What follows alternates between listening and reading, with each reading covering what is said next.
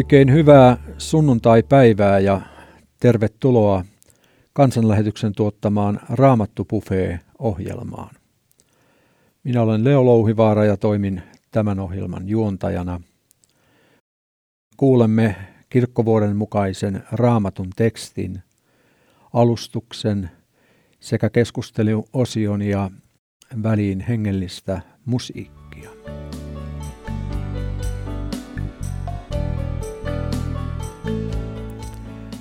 Tämän päivän aiheemme on Jeesus, kiusausten voittaja. Ja meillä on raamattua avaamassa raamattun opettaja, teologian maisteri Pirkko Valkama. Miltä Pirkko näin alkuvuonna näyttää? Onko raamattu avautunut ihmisille? Onko raamattuun vielä kiinnostusta? Kyllä raamattuun tietysti uskovilla on kiinnostusta, mutta toisaalta tuntuu, että aivan liian vähän uskovatkin lukevat raamattua. Ihan liian vähän tutkitaan ja sitten mennään vähän mututuntumalla elämässä. Eli uskoisin, että, että meidän seurakuntaelämä olisi huomattavasti terveellisempää, jos me lukisimme raamattua enemmän. Näin.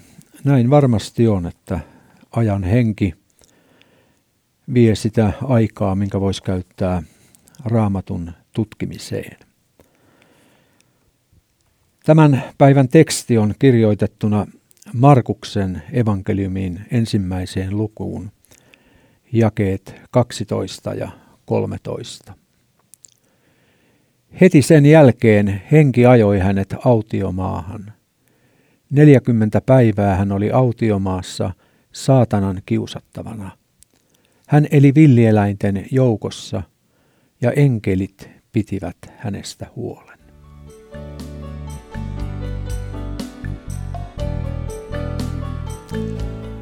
Kuuntelet kansanlähetyksen Raamattu ohjelmaa ja radiokanava on Radio Day.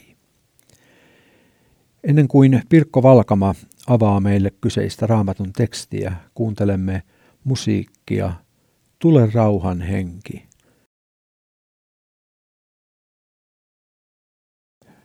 Nyt raamatun opettaja Pirkko Valkama puhuu meille päivän aiheesta Jeesus, kiusausten voittaja. Äsken kuulemamme Markuksen teksti alkoi sanoilla – Heti sen jälkeen henki ajoi hänet autiomaahan. Eli minkä jälkeen? Luen muutaman edellisen jakeen. Niinä päivinä Jeesus tuli Galilean Nasaretista ja Johannes kastoi hänet Jordanissa. Vedestä noustessaan Jeesus näki, kuinka taivaat aukenivat – ja henki laskeutui häneen kyyhkysen tavoin. Ja taivaista kuului ääni, sinä olet minun rakas poikani, sinuun minä olen mieltynyt. Kaste oli Jeesuksen julkisen toiminnan alku.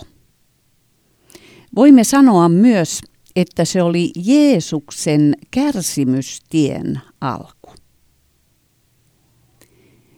Kun Jeesus oli kastettu, pyhä henki laskeutui kyyhkysen tavoin Jeesuksen päälle. Jeesus oli syntynyt pyhästä hengestä. Jeesus oli aina täynnä pyhää henkeä. Mutta tuossa kastetilanteessa pyhä henki voiteli, asetti johti Jeesuksen Messiaan tehtävään. Ja samassa yhteydessä isä todisti, tämä on minun rakas poikani, johon minä olen mieltynyt. Ja tämän tapahtuman jälkeen, tuon kastetilanteen jälkeen, pyhä henki vei Jeesuksen autiomaahan. On tärkeää huomata, että Jeesusta ei vienyt autiomaahan saatana. vaan Jumalan henki. Eli Jumala itse salli Jeesuksen joutua kiusauksiin, tai niin kuin myös voimme kääntää koetuksiin. Markus kuvaa päivän tekstissä Jeesuksen oloa autiomaassa hyvin lyhyesti. 40 päivää hän oli autiomaassa saatanan kiusattavana. Hän eli villieläinten joukossa ja enkelit pitivät hänestä huolta. Siis Jeesus eli villieläinten joukossa. Tuohon aikaan siellä autiomaassa oli muun muassa panttereita, leijonia, susia, sakaaleja, käärmeitä. Koko tuon 40 päivän ajan saatana sai kiusata Jeesusta. Mutta vaikka Jeesus oli yksinäisyydessä, vaarojen keskellä, saatanan kiusattavana, niin isä ei jättänyt häntä yksin. Enkelit pitivät hänestä huolta. Matteus ja Luukas kertovat evankeliumeissaan tarkemmin, mitä tapahtui tuon autiomaa-ajan loppuvaiheessa. Luen Matteuksen luvusta neljä. Kun Jeesus oli paastonut 40 päivää ja 40 yötä, hänen vihdoin tuli nälkä. Silloin kiusaaja tuli hänen luokseen ja sanoi hänelle, jos kerran olet Jumalan poika, niin käsken näiden kivien muuttua leiviksi.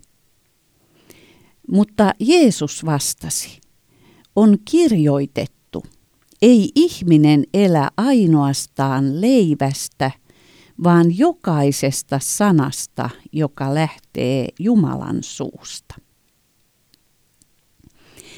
Jeesus lainasi viidennen Mooseksen kirjan kohtaa, jossa Mooses sanoi israelilaisille, Tehdäkseen teidät nöyriksi, Jumala piti teitä nälässä ja ruokki teitä sitten mannalla – jota ette olleet ennen maistaneet, eivät myöskään teidän isänne.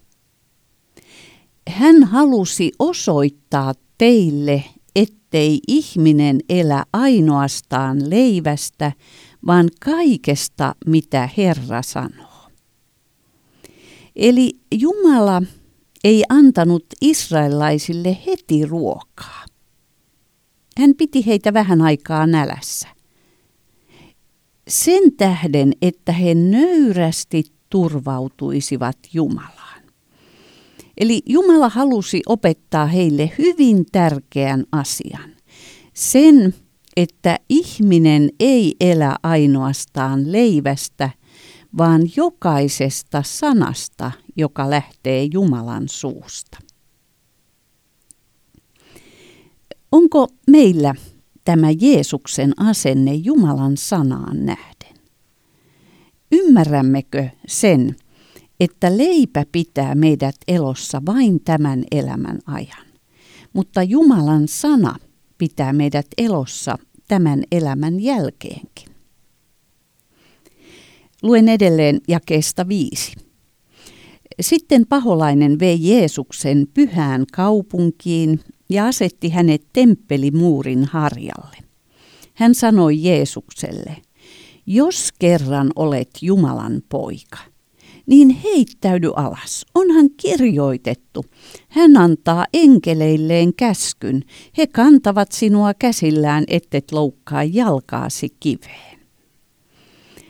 Jeesus vastasi hänelle, on myös kirjoitettu, älä kiusaa Herraa Jumalaasi. Saatana käytti Jumalan sanaa ja yritti sen avulla eksyttää Jeesuksen. Tuossa psalmin kohdassa Jumala lupaa varjelusta sille, joka turvaa häneen. Jeesus oli edellä sanonut, että hän turvautuu Jumalaan kaikissa tilanteissa. Kiusaaja kehotti häntä osoittamaan, että hän todella luottaa Jumalan apuun. Toisin sanoen saatana yritti saada Jeesuksen vaatimaan Jumalalta ihmettä uskon merkiksi. Vastauksessaan Jeesus lainasi toista raamatun kohtaa, joka sekin liittyy erämaavaellukseen. Israelin kansa vaati Massa-nimisessä paikassa vettä osoitukseksi, että Jumala todella oli heidän kanssaan. Myöhemmin kun Mooses puhui israelilaisille, hän viittasi tuohon tilanteeseen. Hän sanoi, älkää kiusatko Herraa teidän Jumalaanne niin kuin kiusasitte häntä massassa, vaan noudattakaa Herran teidän Jumalanne käskyjä ja niitä todistuksia ja säädöksiä, jotka hän on sinulle antanut. Jos me emme ole juurtuneet Jumalan sanaan, eksymme helposti pois totuudesta. Saatana teki kaikkensa eksyttääkseen Jeesuksen pois Jumalan tahdosta. Ja hän tekee kaikkensa eksyttääkseen myös meidät. Kuten Raamattu sanoo, hän pukeutuu jopa valkeuden enkeliksi, voidakseen erottaa meidät Jeesuksesta ja hänen sanansa totuudesta. Jos saatana ei saa eksytettyä meitä epäuskoon ja luopumaan Jeesuksesta, hän yrittää eksyttää meidät vääränlaiseen uskoon. Jeesus varoitti tästä asiasta omiaan, muun muassa Matteuksen luvussa seitsemän. Ei jokainen, joka sanoo minulle, Herra, Herra, pääse taivasten valtakuntaan. Sinne pääsee se, joka tekee taivaallisen isäni tahdon. Monet sanovat minulle sinä päivänä, Herra, Herra, sinun nimessäsihän me profetoimme, sinun nimessäsi me karkotimme pahoja henkiä ja sinun nimessäsi teimme monia voimatekoja. Mutta silloin he saavat minulta vastauksen, en tunne teitä. Menkää pois minun luotani vääryyden tekijät.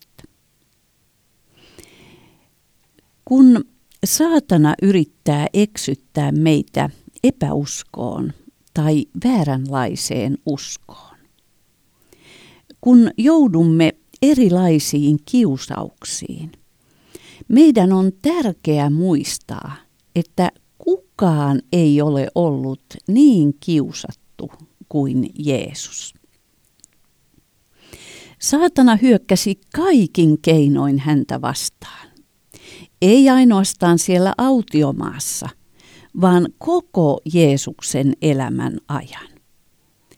Saatana yritti saada Jeesuksen lankeamaan pois Jumalan tahdosta jopa Jeesuksen lähimpien ystävien ja Jeesuksen omaisten välityksellä. Jeesus sai kärsiä päivittäin vastustusta ja ivaa hyvyytensä tähden. Hänet yritettiin monta kertaa tappaa ja lopulta hän kärsi hirvittävän kuoleman syyttömänä. Kun joudumme kiusauksiin, kun saatana pyrkii langettamaan meitä syntiin, kun kärsimme siitä, että meitä pilkataan totuuden tähden, on hyvä muistaa, että Jeesus on läpikäynyt nuo kiusaukset ja kärsimykset mitä hirveimmässä mittakaavassa. Hän osaa asettua meidän asemaamme. Hebrealaiskirjeen luvussa neljä sanotaan, meidän ylipappimmehan jos kukaan kykenee ymmärtämään vajavuuksiamme, sillä häntä on koeteltu kaikessa samalla tavoin kuin meitäkin koetellaan. Hän vain ei langennut syntiin. Tämän päivän kirjetekstissä hebrealaiskirjeen luvussa kaksi todetaan, hän, joka on kaiken luoja ja perusta, tahtoi tuoda paljon lapsia kirkkoon rikkauteen.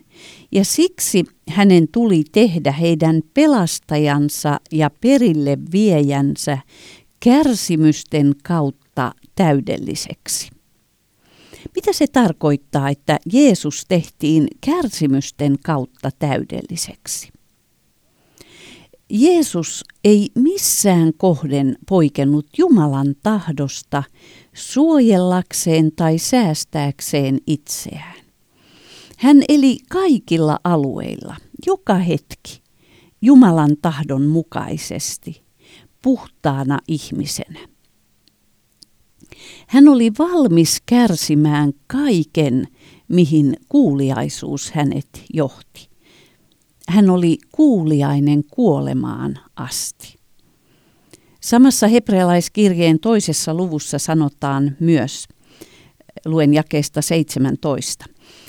Hänen oli tultava joka suhteessa veljensä kaltaiseksi, jotta hänestä tulisi armahtava ja uskollinen ylipappi, ja hän voisi Jumalan edessä sovittaa kansansa synnit.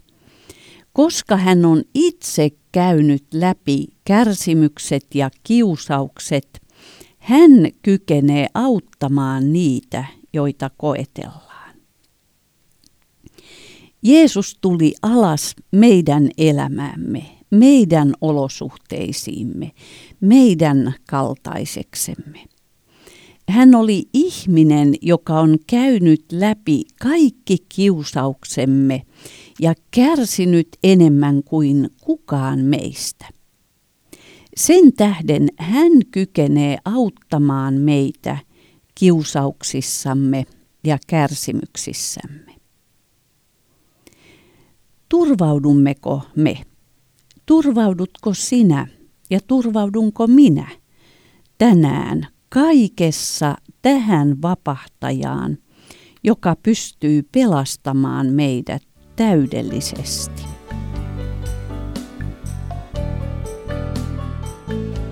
Kuuntelet Radio Dayn taajuudella kansanlähetyksen tuottamaa Raamattu ohjelmaa Päivän aiheesta Jeesus kiusausten voittaja opetti meille Pirkko Valkoma.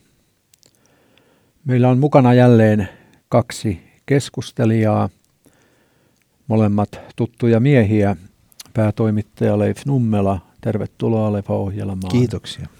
Ja Isto Pihkala, tervetuloa Isto Kiitoksia, on mukava olla tässä ohjelmassa. Ennen kuin lähdemme tähän keskusteluosioon, kuuntelemme yhden laulun Saila Seurujärvi ja Elämä voittaa.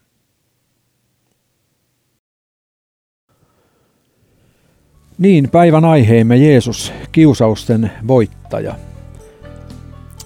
Pirkko toi erittäin syvällisellä tavalla tästä aiheesta ja itselleni nousi siitä synnin ja saatanan todellisuus, kuinka syvä asia se on. Tänä päivänä helposti ohitetaan nämä asiat, eikä meidän toki niistä tule saarnata, mutta tosiasiat meidän pitää hyväksyä, että me ollaan jatkuvassa taistelussa. Koska vapahtajaamme kiusattiin niin paljon kuin kiusattiin, ei hän jätä meitäkään rauhaan. Onko näin, Lefa, että me elämme sellaisessa jatkuvassa väännössä? Tämä on hyvin mielenkiintoista, kuinka ihan pieni pieni pätkä uutta testamenttia, jota Pirkko hyvin tässä avasi, niin, niin, niin kuinka tämmöinen pieni pätkä avaa ihan uuden ikkunan elämään. Siis tämä on hyvin, tämä on tyypillistä uudelle testamentille, että se avaa, siis jos ajatellaan meidän elämää, niin se on, se on, se on kaupassa käyntiä, se on nukkumista, pukeutumista, töissä käyntiä ja kaikkea tätä. Mutta sitten kun me lähdetään lukemaan raamattua, niin meille avautuu ihan uusi kokonaan ikkuna elämään ja todellisuuteen. Ja se on tässä esimerkiksi juuri tätä, mihin viittaat, että elämässä on kysymyksiä ja, ja, ja syvyyttä, jota me emme tavallisesti ajattele. Me olemme, me olemme matkalla, me ollaan matkalla, ää, tarkoitus on niin kuin tässä presidenttivaalien aikana eräs kandidaatti sanoi, että mikä on elämän tarkoitus, niin hän vastasi, että se on päästä kotiin. Me ollaan, me ollaan kotimatkalla. Ja nyt siinä kotimatkalla niin on kiusaus eksyä esimerkiksi pois kokonaan tieltä, ettei pääsekään kotiin, vaan joutuu ihan pois tieltä ja, ja, ja sitä kautta ei, ei tavoita päämääränsä, vaan, vaan eksyy sen kadotuksen, niin kuin Raamattu opettaa. Siis että elämä on siis ihan täynnä dramatiikkaa. Se on, se on paljon enemmän kuin se, mitä me, me nähdään ja ajatellaan tässä. Ja, ja nyt, nyt tätähän tarkoittaa herääminen muun muassa, kun sanotaan, että on, puhutaan äh, niin kuin kristillisessä kielessä heräämisestä, niin se, että mä, mä en enää nuku, näiden asioiden suhteen, että on olemassa päämäärä, pitäisi päästä taivaaseen, pitäisi välttää iankaikkinen kadotus, pitäisi löytää yhteys Jumalaan, elää hänen yhteydessä anteeksi saaneena Jumalan lapsena, että mä niin kuin herään tälle todellisuudelle, enkä enää nuku. Joo, minusta tässä on hurjan tärkeää ymmärtää tämä matkana, tämä ihmisen elämä – joku kuvasi sitä, että se on siis matkaa puutarhasta kaupunkiin. Ja pelkästään tämä syntilankemus toi tähän tämän ryteikön, missä me nyt ollaan. Ja nämä, tämän erämaa. Siinä voi liittää tämä 40 päivää erämaassa, kun Jeesus oli, niin sehän saman vuosissa vei Israelin kansan vaeltaminen – orju, Egyptin orjuudesta luvattuun maahan, jonne oli melkein suora tie.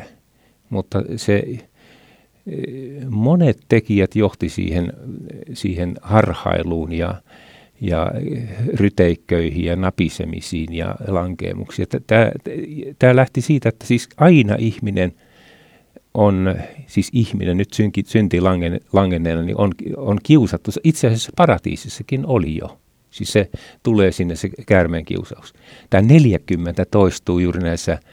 Mutta sitten minusta on valtava vielä se, että Jeesus ilmestyy 40 päivän aikana ylösnousseena eh, opetuslapsillensa. Että siihen 40 sisältyy siis monenlaista tämmöistä dramatiikkaa, mutta kyllä tämä, kyllä tämä on – järisyttävä myöskin se, millä erityisellä tavalla kiusattiin, siis tämä toimeentulo, leipä, ruoka, jokapäiväinen leipä, joka on tosi meilläkin rukouksissa ja anna meille tänä päivänä meidän joka päivä, niin se on ensimmäinen, jolla ihmistä piinattaa ja kiusataan. Siinä uskoa koetellaan. Ja toinen on sitten tämä valta. valta, että kun teet sitä, niin sitten saat tätä. Siis tämä tämmöinen, että et, et siis nämä kaikki Jeesus käsitteli Jumalan sanalla. Ja erityistä tässä on tietenkin myös se juuri, että tässä on kiusattavana Jeesus. Juuri niin. Siis Joo. koska e, jotta me päästään perille, niin hänen piti onnistua tehtävässään elää ensinnäkin synnitön elämä Joo. ja sitten synnittömänä kantaa, ottaa päälle meidän syntimme niin, ja kantaa ne ja kuolla niiden ne. puolesta, sovittaa ne. ne juuri ne, niin. missä me, me, me niin kuin pahimmin useimmiten juuri langetaan. Ja siinä, siinä sitten vihollinen näki, että jos mä saan Jeesuksen lankeamaan, jos mä saan hänet pois tieltä, niin mä saan koko ihmiskunnan tilanteessa, Kyllä. jossa niillä ei ole pelastajaa. Joo, juuri näin. Juuri näin. Tässä, tässä siis kaikki se, mikä, millä ihmistä myöskin kiusataan, niin tässä – niin kuin ne isot asiat on kirjattu meille, jossa, jossa Jeesus voittaa sen kiusauksen. Hän, hänellä on niin kuin, ö, kyky sovittaa ne meidän puolesta, koska hän ei, hän ei niihin lange. Tässä mielessä tietysti se on niin kuin aina tuntuu dramaattiselta, että joudunko, mi, joudunko minä, joudutko sinä, joutuuko ihminen niin kuin lankeamaan vai ei. Mutta äh, tässä on niin kuin monta, moni tuhat kertainen lataus tässä, että et, et kun Jeesuksen lankeamisessa tai ei-lankeamisessa oli niin paljon enemmän, siinä oli kaikki pelissä, aivan kaikki. Että yksi ainoa kerta, kun Jeesus olisi ollut isälle tottelematon, niin hänkin olisi ollut sen jälkeen syntinen, ja se olisi tarkoittanut sitä, että hän ei kelpaa meille vapahtajaksi, syntien sovittajaksi. Hänen täytyy olla täydellinen Ja, ja sitten hän antaa sen täydellisyytensä meille, jotka ollaan niin kaukana täydellisyydestä kuin ikinä voi olla. Ja mutta toisaalta sitten, kun tässä ihminen vertaa itsensä toinen toisinsa ja siitä, siitä mittaa kilvottelua, niin toisaalta yksi, yksikin asia näissä, jossa ihminen lankeen, tekee hänestä täysin syntisen. Kykenemättömän Jumalan edessä äh, niin kuin, äh, omin ansioin pelastumaan. Että se, se, että, että me puolustellaan tätä onnistumista me monta kertaa sillä, että tuossa kohtaa mä en ole vielä mennyt vipuun, ainakaan omasta mielestäni ja, ja näyttävällä tavalla. Mutta sitten kun Lutteri puhuu ajatuksista, sanoista ja teoista, kuka meistä ei olisi ahnehtinut parempaa toimeentuloa toisten eleiden nousemista tai valtaa, että minua kuunneltaisiin ja toteltaisiin minun aikomuksistani käsi ja muuta. Et kyllä me, me löydetään, vaikka se monta kertaa me tehdään niin kuin jo näiden himojemme ja halujemme niin kuin, kohdalla niin kuin putsataan puhtaammaksi tuota ja tätä ja me ollaan niitäkin jo inhimillisesti mittailemassa. Että, että kyllä tämä ihmisen niin kuin mahdottomuus suhteessa Jeesuksen täydellisyyteen niin pitää nähdä ja siitä lähtee sitten se, että me ymmärrämme tunnustaa Jeesuksen omaksi sovittajaksemme. Tuossa kuntosalilla ollessa on useampaankin kertaan tullut just tällaisten, no lähinnä naisten lehtien, voi olla miestenkin lehtien palstoilta tätä, että kaikki voima on sinussa ja sinä olet hyvä ja kaivanne vaan itsestäsi esille. Mutta tässä, mitä Pirkko opetti, niin Pirkko mainitsi, että Jeesuskin oli täysin riippuvainen isästä ja pyhästä hengestä. Täysin riippuvainen. Että se on suurta harhaa, että ei, ei meistä löydy inhimillisenkään elämän voittajia, saatika sitten synnivoittajia. Tämä on ehkä semmoinen kohta, tämä on tärkeä kohta, mistä puhut, jossa niin kuin tämä aika jotenkin eh, törmää uuteen testamenttiin hyvin voimakkaasti ja, ja uuden testamentin sanomaan. Ja siinä joutuu tekemään valinnan, että olenko minä tämmöinen sataprosenttisen itseriittoinen ihminen, joka en tarvitse mitään Jumalaa, en mitään vapahtajaa, en, en, en, en tämmöistä apua, vai onko niin, että, että, että niin kuin Uusi testamentti sanoo, että sä et pysty elämään päivääkään ensinnäkään fyysisenä olentona ilman Jumalan ylläpitävää voimaa. Jokainen päivä on lahja, elämä on lahja, se on niin kuin lainaa ja lahjaa.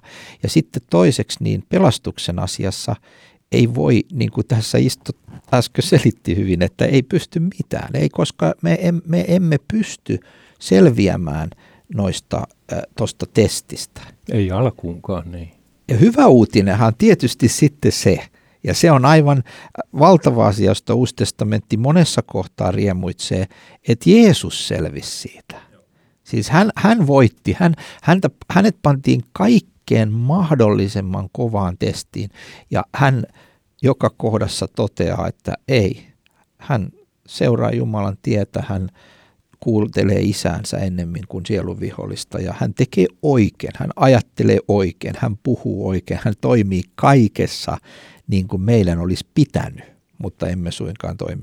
Ja sitten se hänen onnistuminen tulee meille pelastukseksi. Joo. Hän ottaa meidät itseensä, niin kuin sanotaan, että olla Jeesuksessa.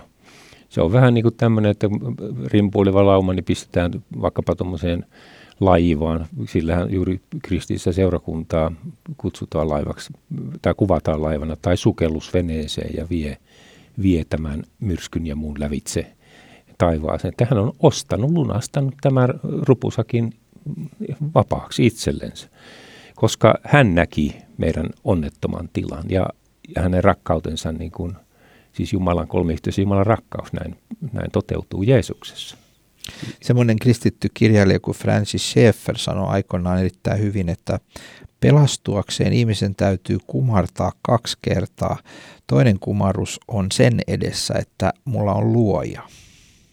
Siis mulla on luoja. Mä, mä en ole itseriittoinen, mä olen, mä olen ää, niin kuin vastuullinen tämän luoja edessä. Ja toinen kumarus on sen edessä, että mulla on vapahtaja Joo. Siis Kristus on, on, on kantanut mun synnit, hän on elänyt mun puolesta edellisen elämän ja kuollut mun puolesta. Tämä on, tämä on hyvä ja, ja, ja meidän kapinahan on sitä, että me emme halua kumpaakaan kumarusta. Joo, ja sitten jokaisella, joo, näin on. Jokaisella niin kuin Jeesuksen teolla, mistä Raamattu kertoo ja mitä, mistä ei, ei kerrokaan, niin sillä on ollut niin kuin viesti ja, ja sanoma tälle ihmiselle, että meidän silmät aukeisi. Siis ihmeet ja hänen kärsimyksensä, hänen, hänen kiusattuna olemisensa, kaikki se, niin kuin, se todistaa tästä, tästä pelastuksesta. Sitten on myöskin selvää tietysti, että tämä on, tämä on siinäkin mielessä hyvin dramaattinen tämä lyhyt teksti, mikä meillä oli, että kyllä se ihmisenkin kohdalla on selvää, että yksikin semmoinen Jumalan tahdon rikkominen voi olla juuri se, joka, jota tässä elämässä ei enää koskaan saa korjattua. Siis, mm. siis se, vaan, se vaan on niin kuin elämää. Ei, ei ole tarkoitus niin kuin liiotella mitään ja provosoida mistään, mutta se on vaan, se on, se on vaan niin kuin fakta, että, että tota, mä näin kerran semmoisen TV-ohjelman, joka jäitti min pysyvästi mieleen, siitä on vuosia vuosia, jossa semmoinen todella kaunis ja, ja tota, taitava huippuluokan balettitanssijan elämää kuvattiin. Ja se oli, se oli Aitsin alkuaikoina ja, ja hän oli, siinä kerrottiin, että hän oli paljon tietysti matkusti ja noin, mutta hän oli aina uskollinen puolisolle. Ja sitten hän oli kerran ollut, ollut uskoton ja siinä, siinä yhteydessä hän sai tämän Aitsin ja sen jälkeen seurattiin hänen elämänsä, kun silloin ei ollut mitään siitä lääkityksestä, mitä nyt on, niin, niin hän, hän, hän kirjaimellisesti niin kuin kuivukuoliaaksi sen taudin käsissä. Ja tavallaan se dramatiikka, mikä siinä ohjelmassa, TV-ohjelmassa tuotiin hyvin vahvasti, oli se, että yksi kerta oli tässä tapauksessa se, joka johti ei vain elämän tuhoutumisen niin kuin täällä, vaan kuolemaan. Joo. Ja, tota, ja, ja t- t- täm, siis, siis tässä on tässä synnissä se dramatiikka, että yksi epärehellisyys, yksi, yksi var, varkaus, yksi paha sana juoru jostakin voi olla se, joka tuhoaa minun tai toisen elämän. Ja, ja, ja nyt, nyt, nyt tällä en todellakaan tietysti tarkoita, että me pystyisimme väistämään kaiken synnin pois se päin, päin vastoin, niin kuin tässä on todettu, me ollaan, mutta että siinä on hurja dramatiikka. On, ja, kato, tämä, se oli hyvä, että sä otit sen juuri näin esille, koska tätä ei niin kuin ihminen hyväksy. Ja kuitenkin oli yhdestä omenasta kysymys. Et siis se, niin, tai mikä hedelmä se nyt mm. sitten olikin. Mm. Niin. siis syntiä vähätellään. Niin, syntiä ja sitten sen niin kuin peruuttamattomia seurauksia. Että siis nyt, nyt kun sanotaan, että tämä lähtee niin kuin yhdestä, se, se on siis totaalisesti, että et voi muuttaa sitä enää. Etkä, eikä sulla ole mitään eväitä itse sovittaa sitä. Koska eh, Jumala eh, Jumala oli eh, siis luonut ihmisen sillä tavalla, että ei siihen, sille, siihen tulee synti heti lankemuksen jälkeen. Mutta se on minusta se tärkeä pointsi, että siis tämmöinen aitsiinkin sairastunut tai muu, jonka, jonka niin kuin synnin seuraus on tämmöinen korjaamaton inhimillisessäkin mielessä, ajallisessa mielessä, koska syntihän on aina korjaamaton tietyllä tavalla. Niin hänelle aika tuo mahdollisuuden kohdata vapahteen Jeesus Kristus. Niin, ja sitten tietysti on ihan selvää se, täytyy muistaa, että kaikki sairaus, kaikki esimerkiksi AIDSkaan ei millään tavalla liity siihen, että tämä henkilö on tehnyt syntiä. Että tämä oli nyt vain yksi Joo. esimerkki Joo. tuolta TV, TV-ohjelmasta ja raportista, mikä, mikä tuli, että meidän jokaisen elämässä on asioita, joka voi olla juuri se, mutta sitten on mm. myös vapahtaja, joka kaikki Joo. kantoo. Joo.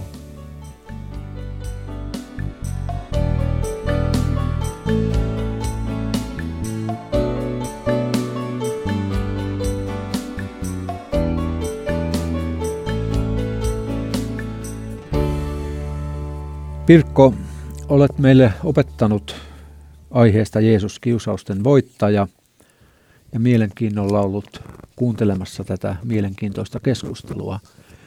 Mitä tahtoisit jättää vielä kuulijoille omalta sydämeltäsi?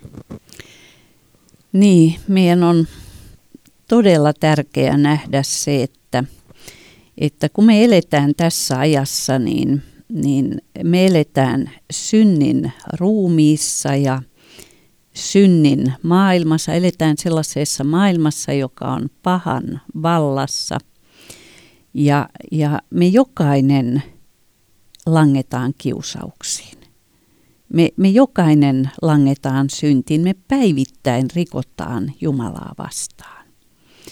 Ja jos Jeesus ei olisi voittanut kiusauksia, niin meillä ei olisi mitään apua. Jos Jeesus ei olisi kantanut meidän syntejä ristillä ja, ja voittanut kuolemaa nousemalla kuolleista, niin meillä ei olisi mitään mahdollisuutta päästä kerran perille ikuiseen elämään.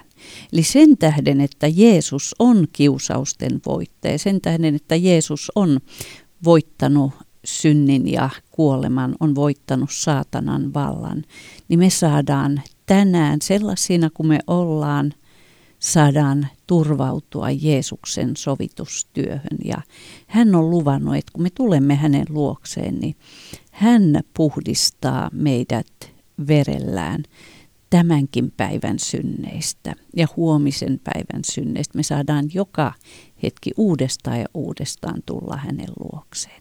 Ja siinä on meidän voitto, Jeesuksen voitossa.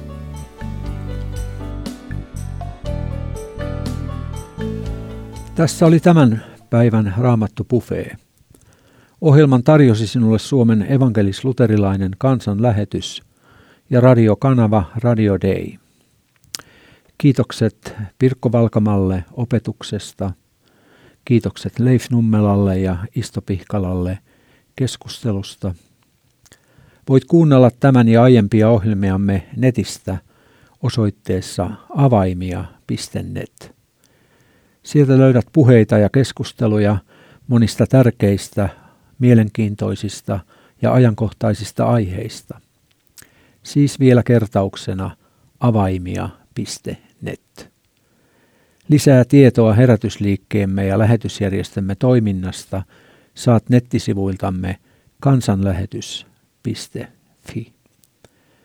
Kiitokset sinulle kuulija mukana olosta – Koko tiimimme toivottaa sinulle siunottua sunnuntaipäivän jatkoa. Tavataan jälleen Raamattopufeen merkeissä ensi sunnuntaina kello 12.